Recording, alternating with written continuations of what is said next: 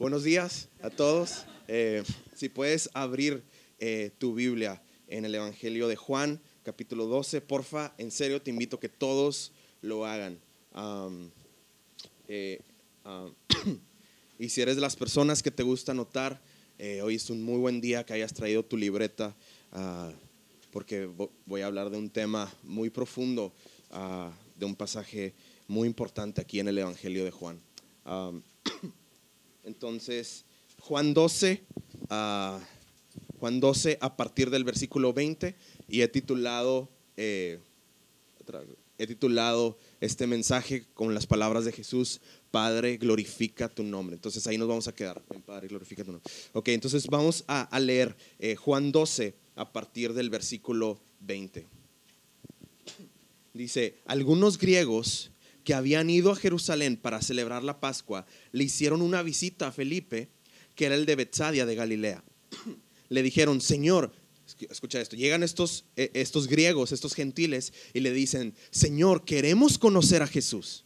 Entonces así, así inicia este pasaje, con una escena con gentiles viniendo con unos cuantos discípulos de Jesús y diciéndole, queremos conocer a Jesús. Felipe se lo comenta a Andrés y juntos fueron a preguntarle a Jesús. Y Jesús respondió, ya ha llegado el momento para que el Hijo del Hombre entre en su gloria. Les digo la verdad, el grano de trigo, a menos que sea sembrado en la tierra y muera, queda solo. Sin embargo, si muere, producirá muchos granos nuevos, una abundante cosecha de nuevas vidas. Los que aman su vida en este mundo la perderán. ¿Escuchaste? Versículo 25. Los que aman su vida en este mundo la perderán. Los que no le dan importancia a su vida en este mundo la conservarán por toda la eternidad. Todo el que quiera ser mi discípulo debe seguirme, porque mis siervos tienen que estar donde yo estoy. El Padre honrará a todo el que me sirva. Versículo 27. Ahora mi alma está muy entristecida. ¿Acaso debería de orar, Padre, sálvame de esta hora?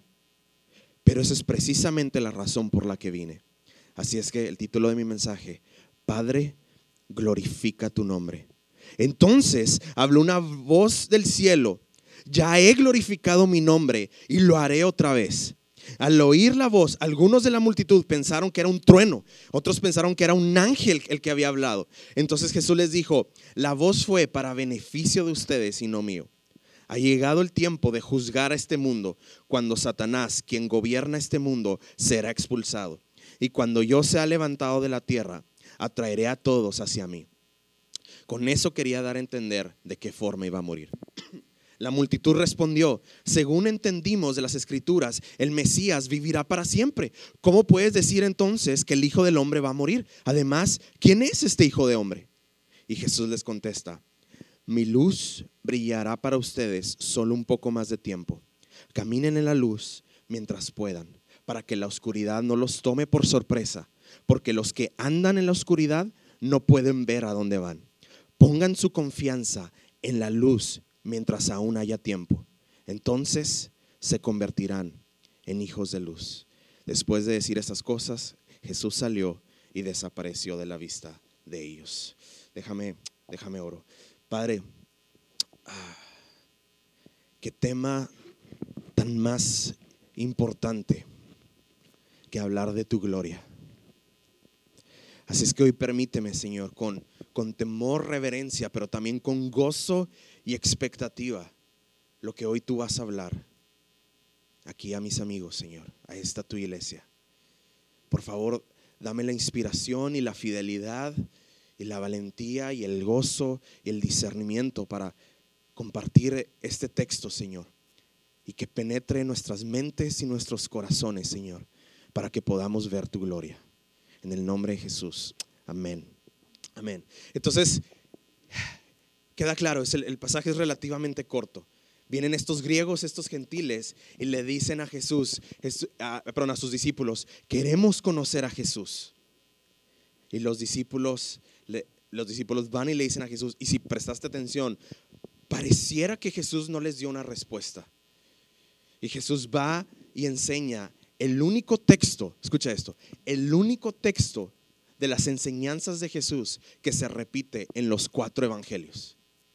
Lo que acabamos de leer, imagínate cuán importante es, cuán profundo es, cuánto impactó la vida de los discípulos y la vida de los oyentes, que los cuatro autores de los evangelios, Mateo, Marcos, Lucas y Juan, lo anotaron en sus evangelios. Esa es la única enseñanza que se repite en los cuatro evangelios.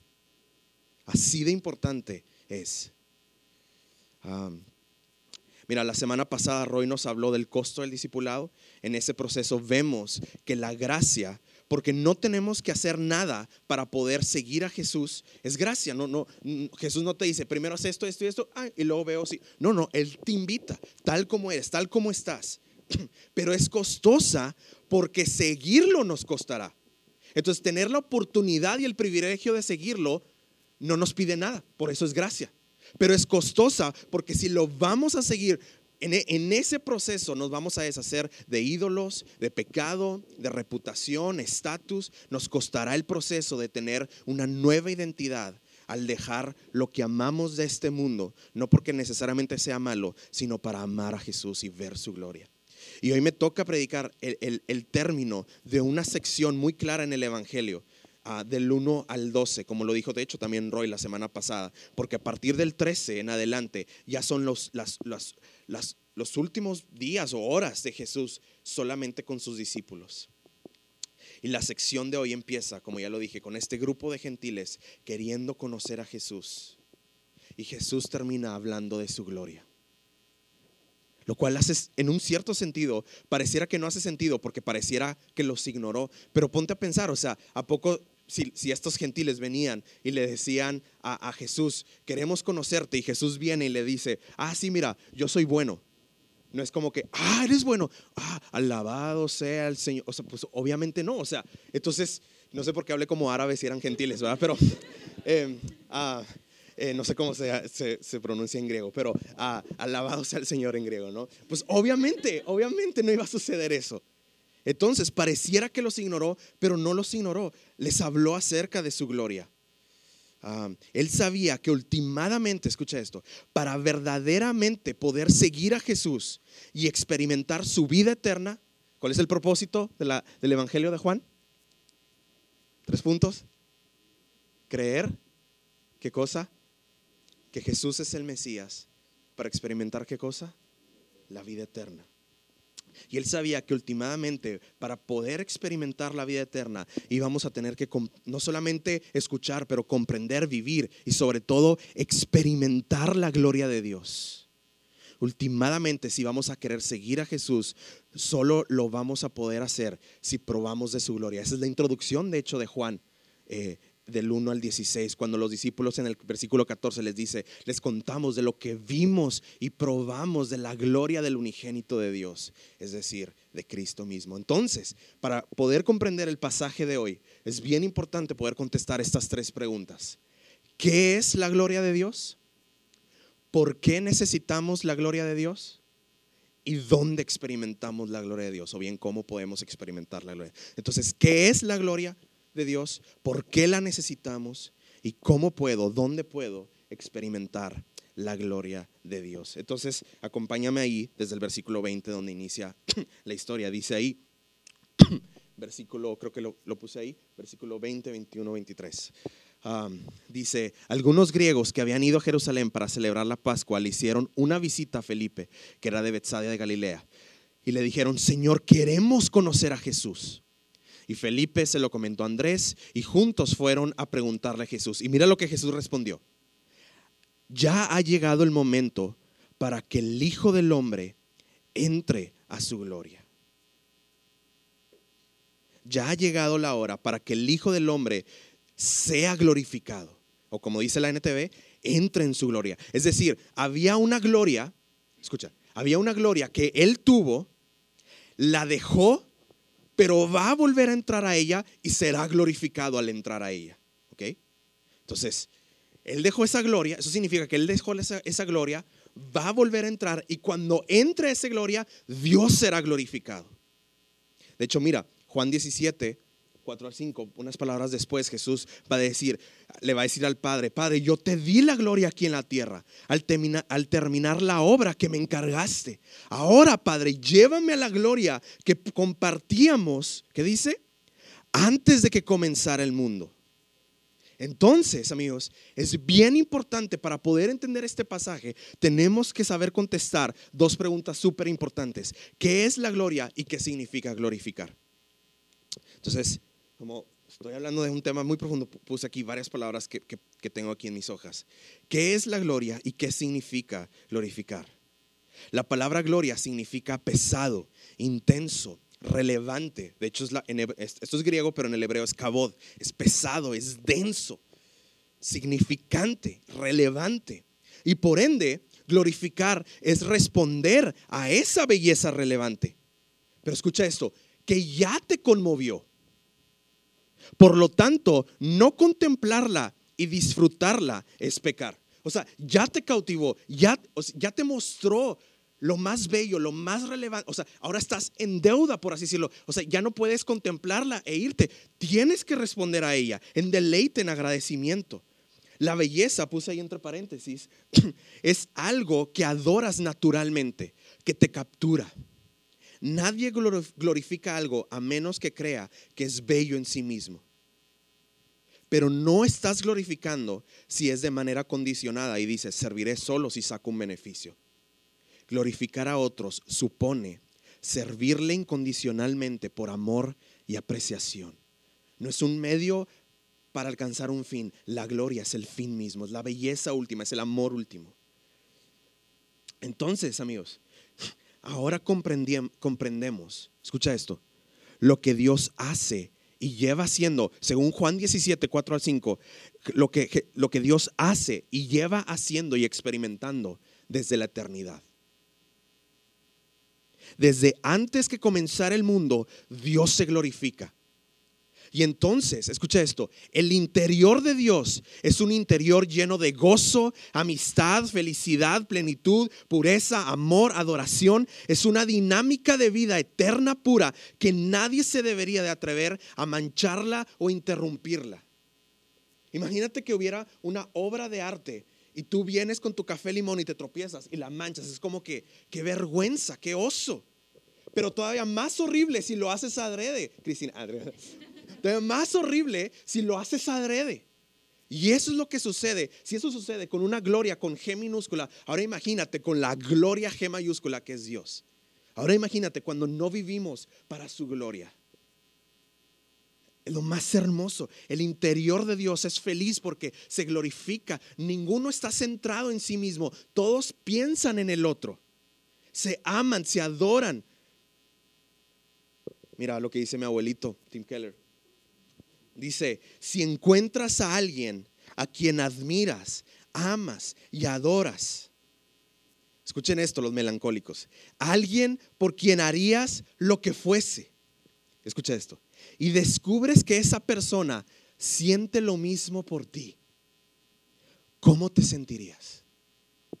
Bueno, eso es lo que Dios ha estado disfrutando desde la eternidad y aún mejor. Y aún mejor porque Él es perfecto.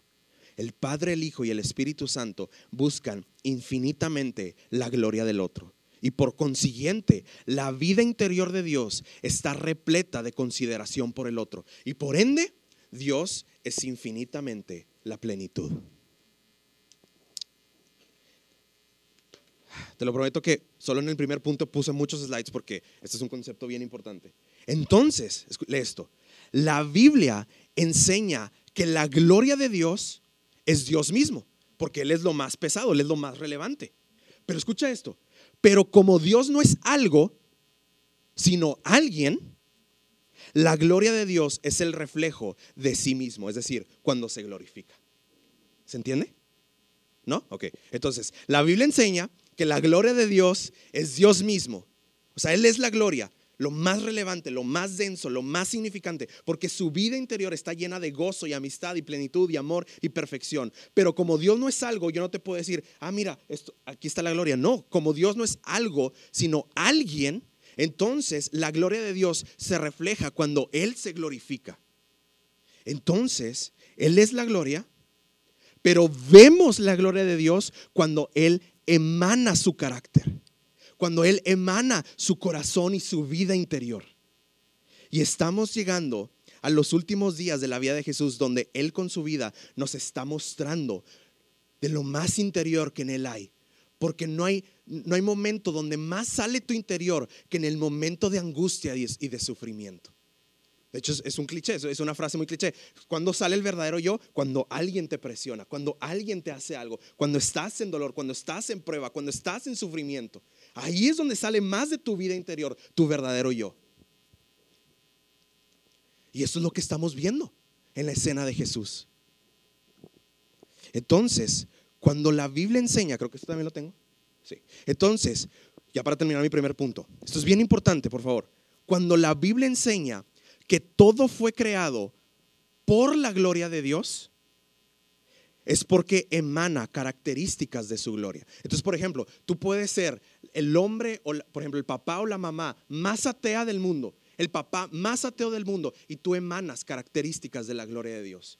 Tú puedes ser una mamá atea, por ejemplo, y, puedes ver una mamá dando su vida o vendiendo un carro súper caro para poderle dar una operación a su hijo, por ejemplo. Hay una explicación de eso, porque todo fue creado por la gloria de Dios. Entonces, todo emana características de la gloria de Dios.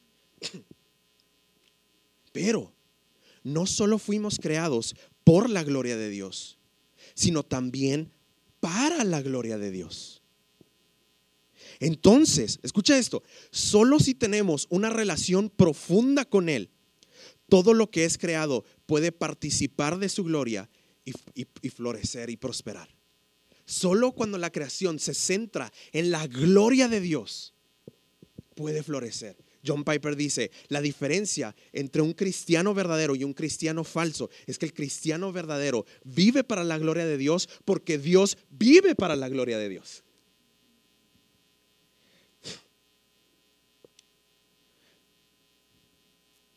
Pero solo cuando pero solo florecemos y prosperamos cuando la creación, o es decir, nosotros nos centramos en la gloria de Dios y no en la nuestra.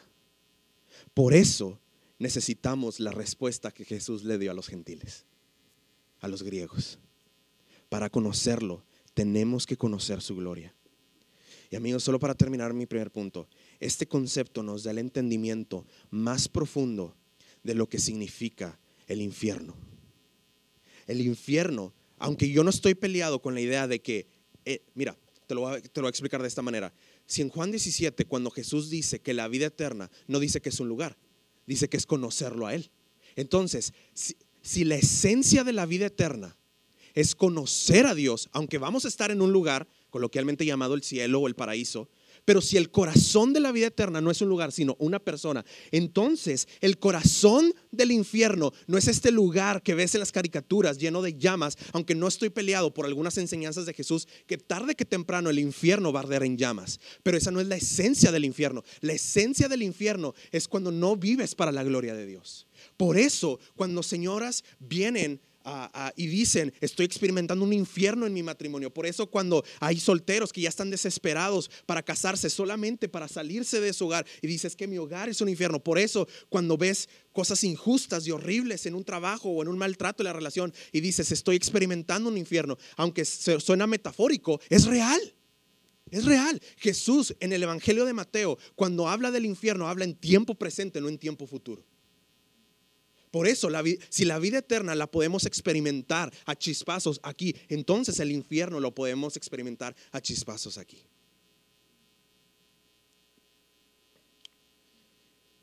Y fuimos creados, amigos, para la gloria de Dios. Ahora, ¿por qué necesitamos la gloria de Dios? Um, me Les digo la verdad.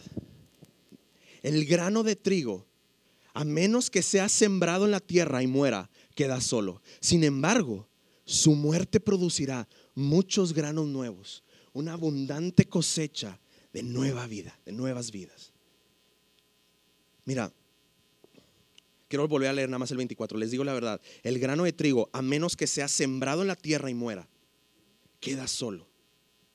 Es decir, es la analogía que Roy puso, pero con el, el del café, ¿no? Tiene que morir. Para que pueda prosperar y ser fructífero. Mira, ¿cuál ha sido una de tus grandes memorias de tu vida? Piénsalo, piénsalo. Te quiero dar cinco segundos. ¿Cuáles han sido una de las grandes memorias y recuerdos de tu vida?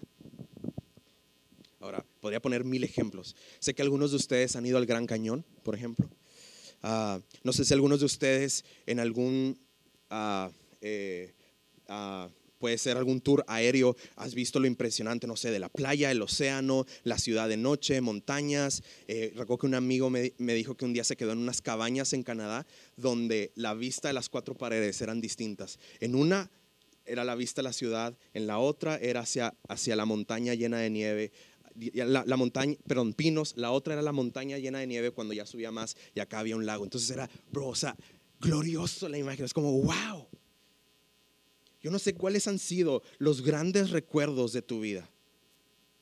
Pero también te quiero llevar a los pequeños momentos cotidianos que disfrutas más. Yo conozco a algunos de ustedes que me dicen, Luis, tú me puedes quitar mi, mi comida, pero no me quites mis ocho horas de dormir. Hay algunos de ustedes que disfrutas como nadie esa siesta de tres horas. eh, o, comer e, e, e, ese, ese tipo de platillo que ustedes que ya viven en Monterrey extrañas en tu ciudad o extrañas en tu país. ¿Verdad? estar con el que te gusta o la que te gusta. Una buena película, etcétera. Pero ponte a pensar, escucha esto, ponte a pensar. Eso significa que los momentos, escucha, que tus momentos de más descanso, de más felicidad, de más plenitud, de más gozo y deleite, y me voy a atrever a decir esta palabra, de más gloria con G minúscula, es cuando menos estás pensando en ti. Es cuando menos estás ensimismado contigo mismo. ¿Cómo me van a tratar otros? ¿Qué va a pasar? ¿Y si esto? ¿Y si me dicen? ¿Y si me hacen? ¿Y si no pasa lo que, lo que me estoy proponiendo? ¿Y si no tengo tal maestría? ¿Y si, y si, no, ¿Y si no llego a entrar a esta universidad específica? ¿Y si nunca me caso? ¿Y si Dios no me da esto a pesar de que estoy sirviendo la alabanza y estoy dando mi diezmo? ¿Y si esto y si el otro? Estás muriendo, mío. Estás muriendo. Porque no fuiste creado para tu gloria. Amigos, fue algo grandioso.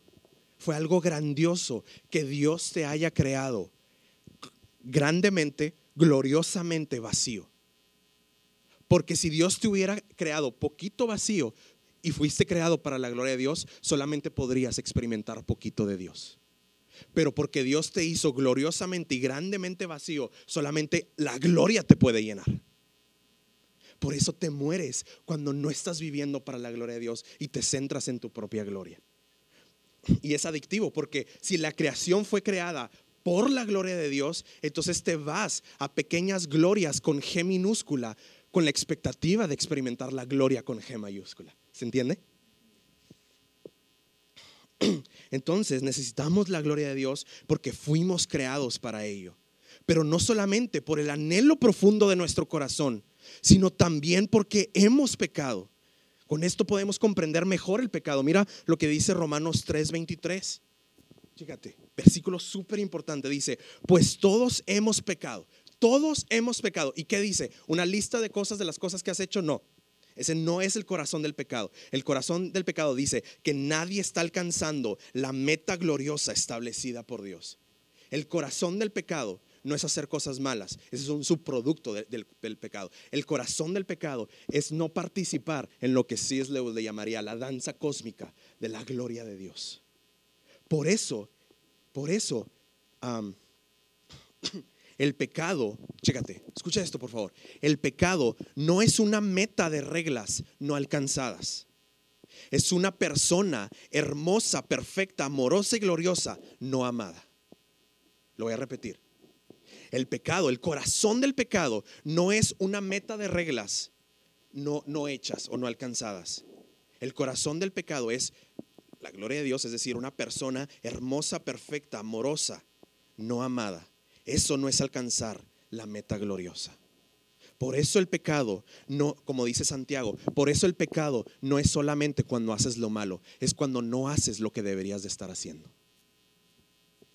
Por eso el pecado no es solamente cuando haces algo malo, es cuando no haces lo que deberías de estar haciendo, viviendo para la gloria de Dios que tú puedas, que ustedes puedan responder que por qué vives de esa manera tu matrimonio, por qué vives de esa manera tu crianza, por qué estás tomando las grandes decisiones de tu vida de esa manera y que tú puedas de alguna u otra manera y no como un cliché dar una respuesta tangible y articulada de la gloria de Dios. Ahora, yo no te voy a poner una carga pesada y te voy a decir, si no lo estás haciendo de manera perfecta y constante, entonces no eres cristiano. No, no te voy a decir eso. Pero si esto nunca, nunca es real en tu vida, por más que vengas aquí, por más que seas del equipo núcleo, por más que estés en la alabanza, no has nacido de nuevo. Porque el que nace de nuevo es el que ve la gloria de Dios y vive para la gloria de Dios, porque se muere a sí mismo y resucita, como lo vimos con Lázaro, para la gloria de Dios. ¿Se acuerdan de la historia de Lázaro? ¿Esto sucedió para qué? Para la gloria de Dios.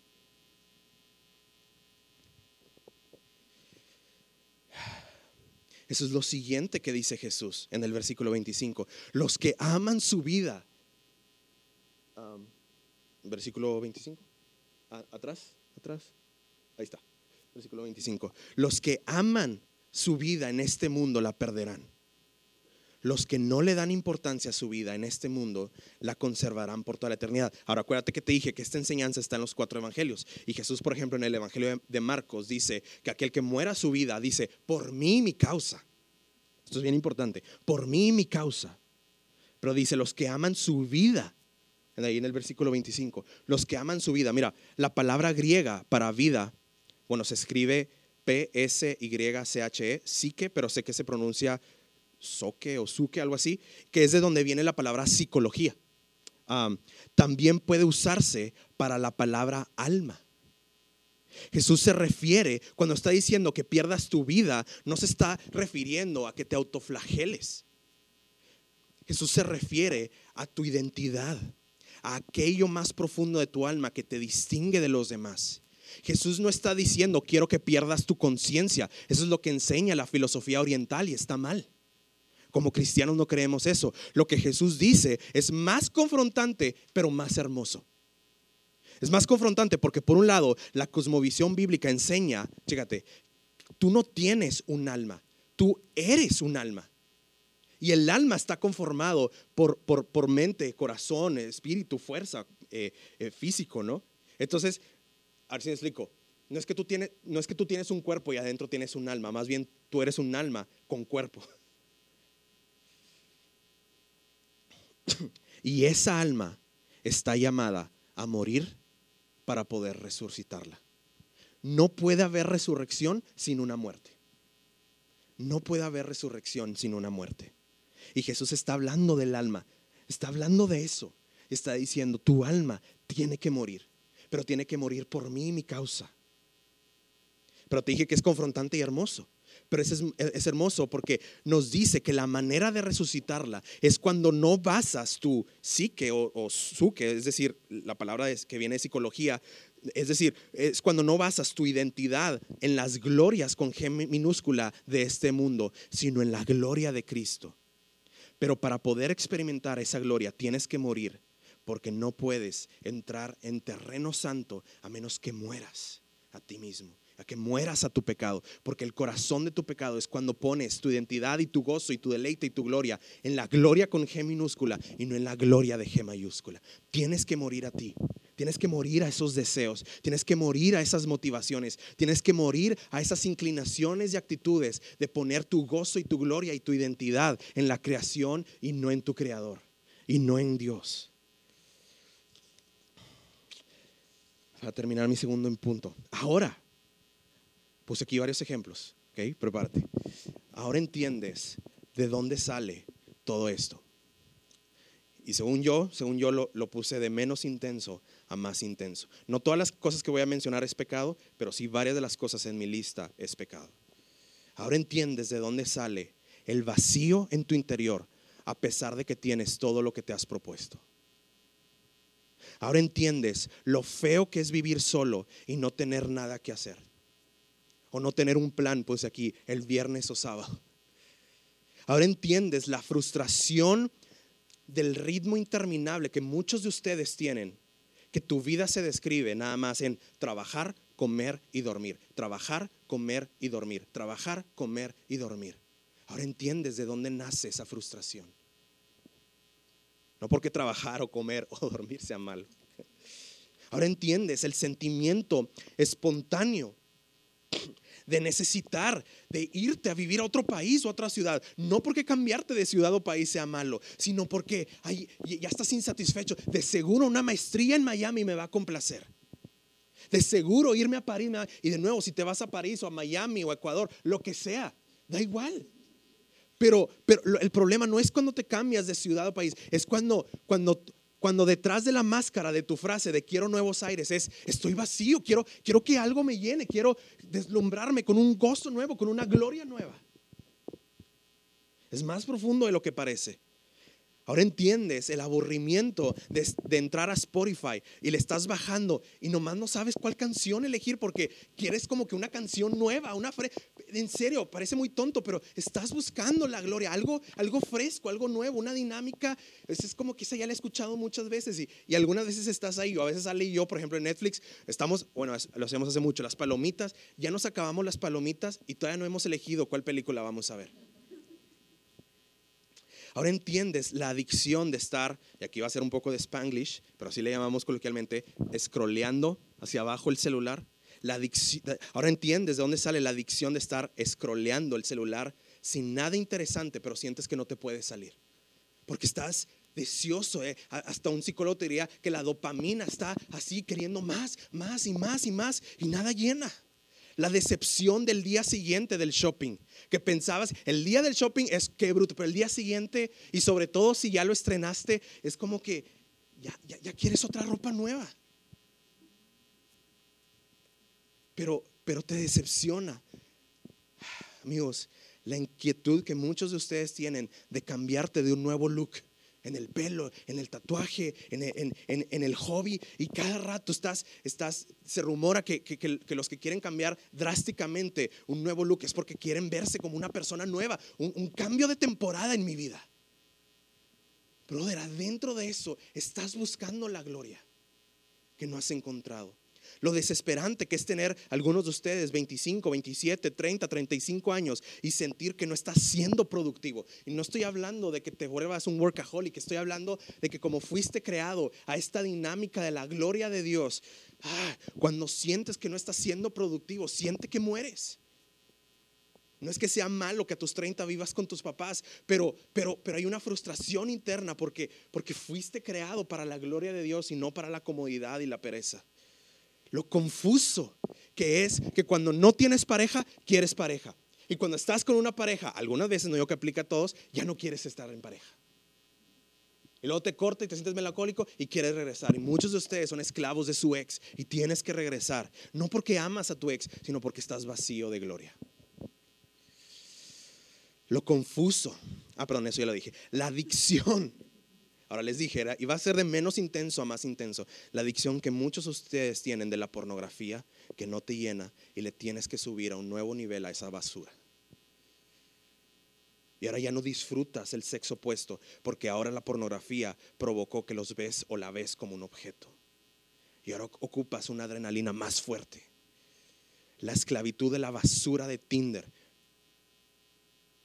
donde ya viste todo tipo de hombre o todo tipo de mujer y por ende ahora a todos o a todas ya le puedes poner un pero. La frustración, ahora entiendes de dónde sale la frustración de tener un alto puesto en tu trabajo, pero ahora eres adicto a la aprobación. Y por último, ahora entiendes la muerte emocional cuando, por ejemplo, te peleas fuerte o no te sientes amado por aquella persona que deberías de ser amado o amada. Dícese su, llámese su, tu papá, tu mamá, tu esposo, tu esposa, tu hijo o tu hija. Estás experimentando la muerte espiritual, estás experimentando debido a que la creación es para reflejar la gloria de Dios. Cuando, cuando te aíslas y cuando sufres, estás experimentando la muerte espiritual. Ahora sí, mira la frase que tenía ahí. Todos estamos buscando la gloria con G mayúscula en los pequeños chispazos de glorias. Y cuando no experimentamos la gloria con G mayúscula, morimos en lo drenante de las expectativas no cumplidas y experimentamos el infierno, la muerte espiritual. Por eso necesitamos la gloria de Dios, que era mi segundo punto. Ahora, tercer punto, ¿cómo experimento la gloria de Dios? Y aquí es donde viene, creo yo, la corona del pasaje. Por favor, léelo. Ahora después de haber dado esta enseñanza que desmenuzamos, ahora Jesús ya no da una enseñanza, ahora Jesús simplemente habla y dice, ahora mi alma está muy entristecida. Esta palabra en el griego es la misma palabra que expliqué que cuando Jesús está con Lázaro, ¿se acuerdan que, les dije que se sintió conmovido? Es la misma palabra en el griego. Mi alma Ahora con Lázaro estaba viendo la muerte, pero en esta escena no estaba viendo la muerte, estaba experimentando la muerte. ¿Acaso debería de orar, Padre, sálvame de esta hora? Está experimentando la muerte porque está experimentando esa, esa hora que es un tiempo específico en los últimos días y horas de Jesús, donde va a ser abandonado por el Padre. Y dice, ahora que mi alma ya no solamente está viendo la muerte, está empezando a experimentar un poco de la muerte, debería de orar, Padre, sálvame de esta hora. En pocas palabras, Jesús mismo se responde y dice, no, porque esa es precisamente la razón por la que vine. Y aquí viene el título de mi mensaje. Padre, en el momento más horrible, en el clímax hacia el comienzo de la cruz, dice, glorifica tu nombre. Entonces habló una voz del cielo y el Padre le responde al Hijo, ya he glorificado mi nombre y lo haré otra vez. Al oír la voz, algunos de la multitud, unos pensaron que en esa voz, esa voz que, que, dijo, yo he glorificado mi nombre y lo haré otra vez, unos pensaron que solamente fue un trueno, otros pensaron que era un ángel el que había hablado. Entonces Jesús les dijo, la voz que se escuchó es para beneficio de ustedes. Mira, en el Evangelio de Juan muy seguido Jesús habla en tiempo futuro, cuando llegue la hora, cuando, pero por primera vez, como lo dijo Rodrigo, porque en su pasaje tocó un poco estos versículos, Jesús por primera vez dice, ha llegado la hora. Entonces, estos últimos versículos son la escena de esta hora. Pero es interesante que Jesús va a ser glorificado, ¿ok? Como lo expliqué en mi punto uno, Él va a ser glorificado, pero lo impresionante es que no está emocionado por entrar a esa gloria. De hecho, como ya lo expliqué, está angustiado. ¿Por qué? Porque este es un momento decisivo. Aquí está la primera escena de esta hora, de aquí hasta la cruz, donde él está diciendo en su momento más agónico, es precisamente la razón por la que vine. Padre, glorifica tu nombre. Qué interesante, escucha esto, qué interesante que Jesús no dijo, Padre, glorifico tu nombre. Aunque eso es cierto, él glorificó su nombre. No, le está diciendo, Padre, glorifica tu nombre. ¿Cuál es la pequeña pero sutil diferencia?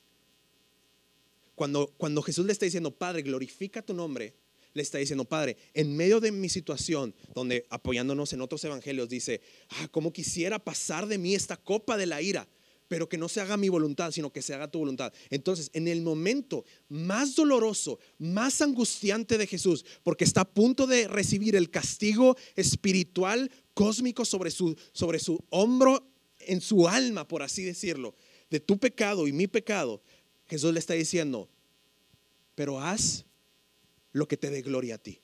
Eso es lo que le está diciendo. Haz, no veas por mi gloria, ve por tu gloria. Es decir, en este momento de caos, Padre, que estoy viviendo, escucha esto, en este momento de caos que estoy viviendo, Padre, no te pido que veas por mí, te pido que veas por tu gloria. ¿Y qué hizo Dios? Le contesta, ya he glorificado mi nombre, número uno, y número dos, y lo haré otra vez. ¿Qué significa? Ya he glorificado y lo haré otra vez. Porque contestar esa pregunta es clave para contestar mi pregunta de mi tercer punto de cómo experimentar y dónde experimentar la gloria de Dios. Entonces, ¿qué significa ya la he glorificado y lo haré otra vez. Bueno, la primera es relativamente fácil. Es porque Jesús, al decirle, ve por tu gloria y no la mía, ya lo glorificó.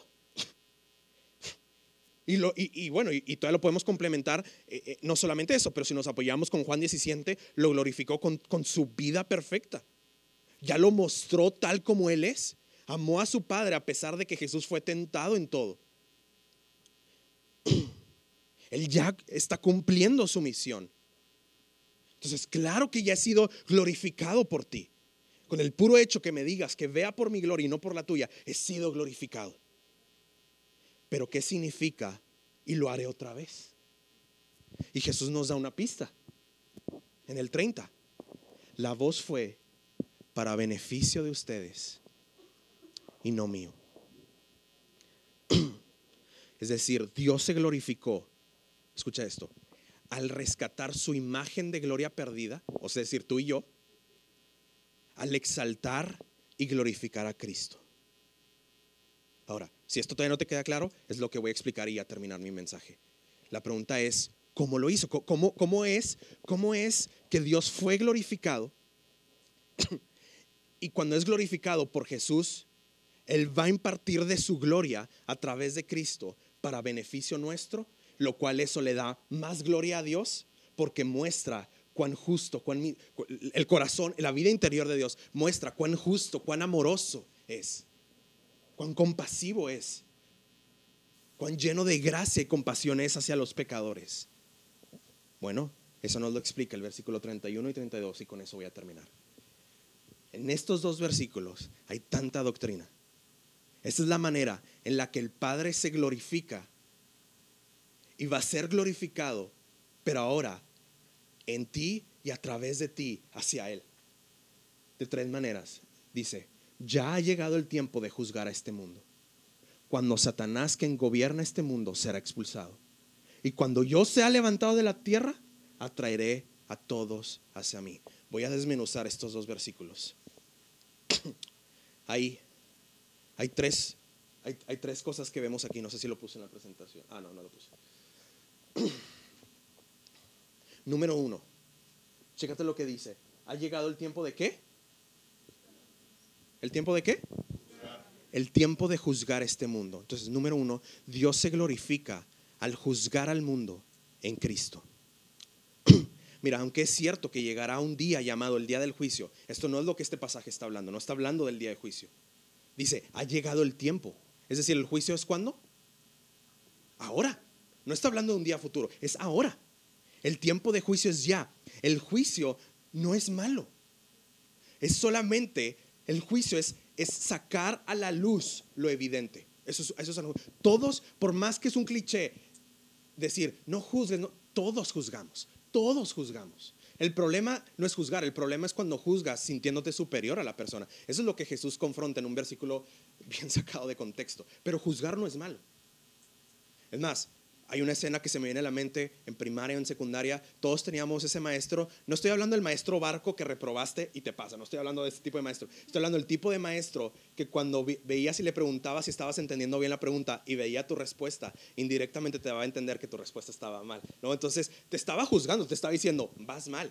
Pero, pero para ayudarte, para mostrarte que no estás entendiendo la pregunta, por poner un ejemplo. Entonces juzgar no es malo. Y Jesús y, Dios está diciendo, ahorita es un tiempo donde estoy juzgando a través de mi luz. Mi luz no vino a juzgar, como lo expliqué, pero mi luz juzga al mundo, saca a relucir lo evidente. Y ese juicio es a través de Cristo. Mira, mira lo que dice Juan 3, 18 al 19. El que cree en Él no es condenado, pero el que no cree ya está condenado por no haber creído en el nombre del Hijo unigénito de Dios. Esta es la causa de la condenación. Que la luz vino al mundo, pero la humanidad prefirió las tinieblas a la luz. Entonces, amigos, los que ponen su confianza en Jesús no vendrán a juicio, en el día del, del juicio. ¿Por qué? Porque lo que este pasaje indirectamente nos dice, porque ya fuimos juzgados. ¿Cuándo? Cuando Cristo fue juzgado. La sentencia ya fue dada a Jesús. El castigo más grande, que es la ausencia de gloria, la angustia de la muerte, de ser abandonado por la gloria de Dios, Jesús ya la experimentó. Tú experimentas una sombra de la ausencia de la gloria, pero Jesús experimentó la total ausencia de la gloria de Dios. Entonces, escucha esto, escucha esto. Entonces, Dios ya no puede en su esencia y su gloria, porque Él es justo, volver a condenar lo que ya fue condenado por su Hijo. Esa es la manera en la que nos juzga a ti y a mí, en Cristo. Ya no puedes ser condenado porque Cristo ya fue condenado. Ya no va a cobrar lo que fue saldado por su Hijo. Si estás en Cristo, ya no sería justo que Dios te condene o te deje. ¿Escuchaste eso? Ya no sería justo que Dios te condene en tu pecado porque Cristo ya pagó por ese pecado. Pero para aquellos que no creen, su sentencia es todavía más horriblemente grave, porque su sentencia más horrible, lo que dice ahí, no va a ser los actos de su pecado, dice el odio por la luz, es decir, el pecado más grande no, haber, no, no fue haber hecho pecados pecaminosos, es haber hecho el pecado más horrible, no haber amado al Hijo de Dios no haber contemplado su gloria y vivir para su gloria. Entonces, si tú no estás en Cristo, tú no vas a participar de la vida eterna. Y Dios te digo la manera en la que te va a juzgar, te va a juzgar y te va a decir, yo mandé a mi hijo y tú no lo quisiste. De tal manera que Dios termina siendo justo y misericordioso. ¿Se entendió? Justo y misericordioso. Y Él muestra entonces su gloria. Número dos, vimos ahí, ha llegado el tiempo de juzgar al mundo. Pero luego dice, ahora el príncipe de este mundo, ¿qué dice? ¿Qué dice? Ah, perdón, perdón, perdón, perdón. Yo regañándolos, ¿qué dice? Ha llegado el tiempo de juzgar a este mundo, coma. ¿Y qué dice? Cuando, cuando qué? Cuando Satanás será qué? ¿En qué sentido Satanás ha sido expulsado? Por ejemplo, Efesios 6 nos dice que nos pongamos, ¿qué? La armadura. ¿Por qué? Para combatir, ah, palabras más, palabras menos, la guerra espiritual. Entonces, ¿en qué sentido Satanás, o en qué sentido más bien Cristo ha echado afuera a Satanás? ¿En qué sentido Cristo ya lo derrotó? Vemos que Satanás hizo todo lo posible por detener a Jesús y Jesús nunca desobedeció. Jesús nunca dejó vivir para la gloria de su Padre. Entonces Satanás fracasó. Porque eso significa que debido a que Jesús sí fue el sacrificio perfecto, Satanás ya no tiene su arma más poderosa, el registro de tus pecados en el tribunal celestial. ¿De dónde fue echado fuera Satanás? Del tribunal celestial. Ahora Cristo sentado en su trono le dice, ya no puedes entrar. Antes podías entrar porque el récord que tú tenías, es cierto, mi gloria demanda justicia, pero ya no puedes. Ya no puedes porque ese récord ya Cristo lo pagó. Mira lo que dice Colosenses. Mira lo que dice Colosenses. Ustedes estaban muertos a causa de sus pecados y porque aún no les habían quitado la naturaleza pecaminosa. Entonces Dios les dio vida con Cristo al perdonar todos nuestros pecados. Escucha esto, él anuló el acta con los cargos que había contra nosotros y la eliminó ¿cómo? Clavándola en la cruz. Satanás ya no la puede presentar porque Cristo ya se la quitó y la clavó en la cruz. Y de esa manera desarmó a los gobernantes y a las autoridades espirituales y los avergonzó públicamente con su victoria sobre ellos en la cruz. Entonces, ¿de dónde fue echado Satanás? Del tribunal celestial él ya no puede entrar a la corte. Vemos la gloria de Dios triunfando con poder y majestad, venciendo la muerte en Cristo. Y ya para terminar, Dios se glorifica cuando atrae a todos a sí mismo en Cristo. ¿Cómo termina el pasaje? Y cuando yo se he levantado de la tierra, ¿qué dice? Atraeré a todos hacia mí. Mira, Dios, quien es lo más glorioso, es como este anuncio no sé si es de Bonafón o de pura, cuando hay un vaso un poquito sucio y meten el agua Y el anuncio lo que te quiere mostrar es que el agua es tan pura que va, va a te- no solamente te, te- ayuda el agua, sino que te va a sacar lo contaminado. ¿Cuánto más si la gloria limpia de Dios viene a nosotros? Por eso la gloria de Dios sin Cristo nos mata. Porque saca la sociedad, es su naturaleza. No porque sea malo, es porque es su naturaleza. Nosotros no podíamos por nosotros mismos experimentar la gloria de Dios. No podemos entrar a esa dimensión, a esa naturaleza. No podemos alcanzar la meta gloriosa. Si esto es evidente con el agua, con la, con la analogía que acabo de hacer, imagínate cuánto más con la gloria nos morimos. Entonces, la, la paga del pecado, la consecuencia del pecado es la muerte. Pero mira lo que está haciendo Jesús. Él siempre había glorificado a su Padre, pero nunca lo había glorificado despojado de su trono, experimentando pruebas, tentaciones, odio, pero no solamente eso, el infierno del abandono de su Padre, y sabiendo que nada de eso Él lo merecía. Él estaba experimentando la muerte, él estaba viviendo el infierno y la angustia a través de la ira de su padre. En su momento más crítico e injusto, porque él no merecía ser tratado así, vio por la gloria de Dios. Entonces, escucha esto, si Jesús en su momento más crítico, en su momento más injusto, cuando más él merecía ser tratado con honor y con gloria, no fue tratado así, sino que el Padre hizo lo contrario de glorificar, que es amar y servir, sino que lo abandonó y lo despojó de su gloria. Y si Jesús y si el Padre hizo eso con Jesús, en, en el momento más obediente de Jesús, en el momento donde él más merecía que Dios, su Padre, viera por él. Cuando Jesús experimenta eso y luego se levanta, resucita y se va como nuestra expiación perfecta y nuestro gran sumo sacerdote y nuestro gran abogado y nuestro gran sustituto delante de Dios. Eso significa que no solamente mi pecado le transaccionó mi vergüenza y mi culpa, pero que cuando Él resucita, Él me transacciona como Él merecía ser tratado. Y yo te pregunto, ¿cómo Jesús merecía ser tratado si Él le dijo a su padre en su momento más agónico, Padre, no veas por mi gloria y ve por tu gloria. ¿Cuánto Jesús merecía ser amado? Porque esa es la manera que el Padre te ama. Si estás en Cristo. Si estás en Cristo. Entonces Dios se glorifica al juzgar al mundo en Cristo, Dios se glorifica echando afuera el príncipe de este mundo, Satanás en Cristo, y Dios se glorifica cuando atrae a todos a sí mismo en Cristo. Cuando Jesús le pidió a su Padre que viera por su gloria, pensó en cómo tenerte a ti y a mí. Ahora podemos saber lo que esas personas no entendieron en el trueno. Ahora nosotros podemos entender el trueno que sucedió en ese momento. Cuando Jesús le dijo, no veas por mi gloria, ve por tu gloria. Ya ahora sabemos qué fue lo que el Padre pensó. El Padre pensó, ¿cómo le voy a hacer para glorificar a mi Hijo y a través de glorificar a mi Hijo salvar mi gloria perdida? Y que eso me dé aún más gloria y que por ende Dios te pueda invitar a su gloria. Yo sé, di mucha información aquí, pero hasta que no experimentes esta gloria, no podrás nacer de nuevo. Pero si estás en Cristo, mira la gloria que Dios te ha dado.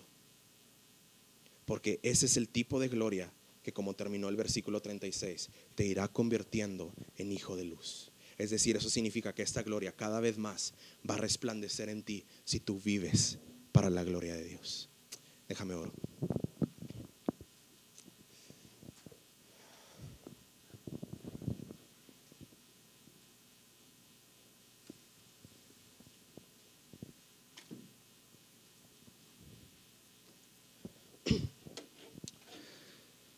Padre, aquí estamos un grupo de personas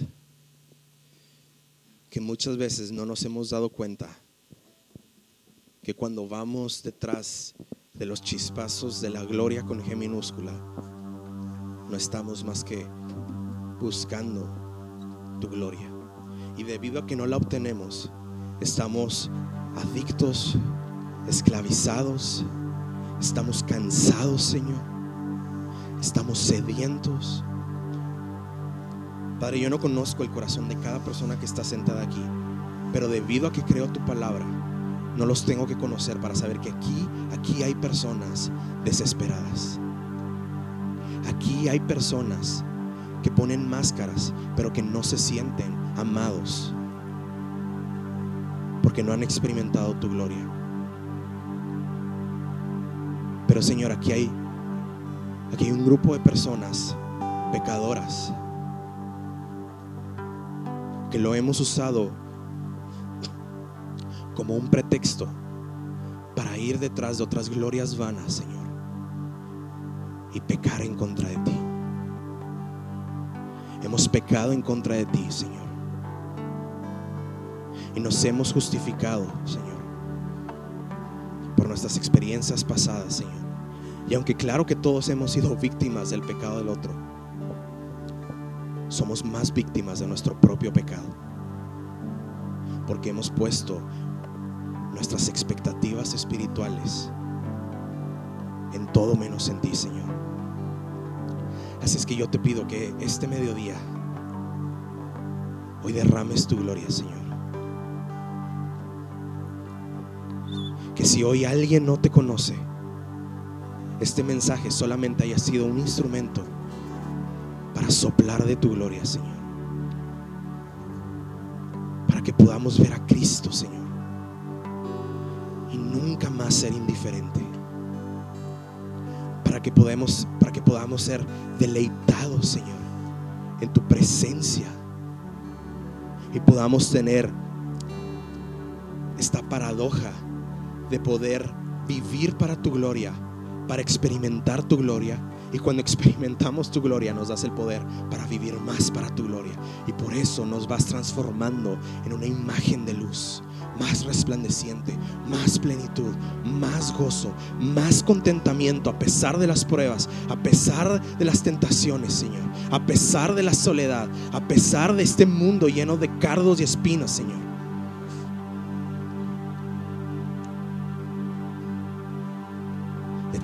Señor, que tu nombre sea glorificado para que cuando otros vean nuestras vidas, Señor, puedan ver tu gloria, Padre.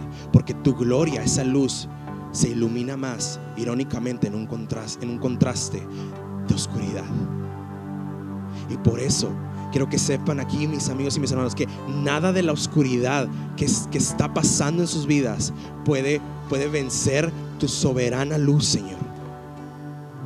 Y porque aunque tú no te deleitas en la oscuridad del mundo caído, porque ese nunca fue tu diseño, hay una gloria especial que se puede experimentar más precisamente en la oscuridad, precisamente en el pecado, porque no porque queramos pecar, pero porque es cuando vemos que has vencido a Satanás, que has vencido la muerte, que has vencido el pecado, que no, que no nos amas porque nos dices que nos amas, sino porque vemos la gloria de Cristo y experimentamos tu amor, Señor.